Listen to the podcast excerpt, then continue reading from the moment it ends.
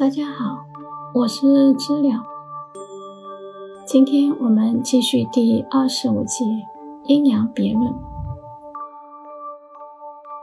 又因厥阴上阳不通，则生喉痛、呼吸困难；又如齿中阴脉主血，如搏动壮盛，且寸脉之阳脉区分为二条，乃易病人怀孕了。如果阴脉脉皆虚，病人又呈现下利津液不守的现象，乃必死之候。在此部阴脉部位摸到阳脉，表示阴之津液向外走，乃出汗之症。如果此部阴脉极虚弱，阳脉又不盛，起名为崩。乃大量出血之后，阴脉本成筋薄，如太阴脾脉，肺脉薄而不成，必在二十二日内之半夜中死亡。又如少阴之心脏、肾脏出现薄而不成之脉，则在十三日内黄昏时必死。如厥阴之肝与心包脉搏而不成，失去作用，十日内必死。如果大阳脉及膀胱、小肠的脉气出现强烈的搏动，互不通相让，则必三日内死。此因阳欲尽出故也。又如太阴之脾与肺和太阳之膀胱和小肠。其脉皆呈现薄盛之状，必造成病人心腹胀满，大小便不通，但做不得卧状，其五日内必死。如果阳明之胃与大肠互相搏盛而失其作用，病人必生热性病，不见寒症，此亦死症，不出十日便死。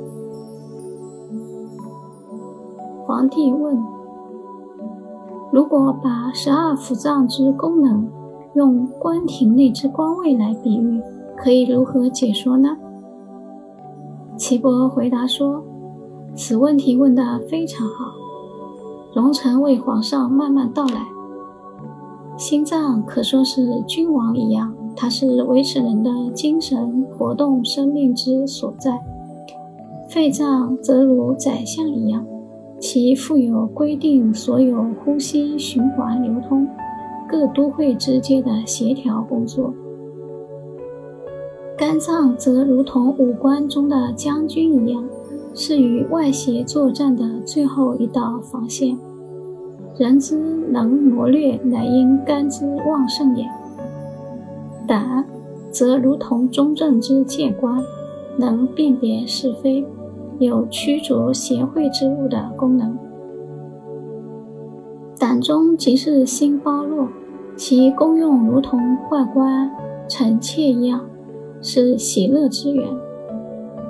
脾与胃则如宫中管理农作谷物之官，它区分五味之精华，供应全身不同之处。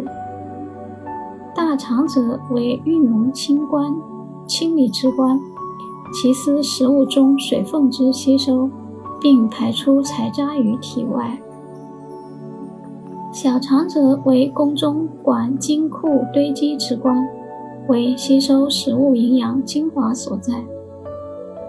肾脏为能源制造之官，如今之发电厂，因人之精力来源充足，则必生巧易智慧。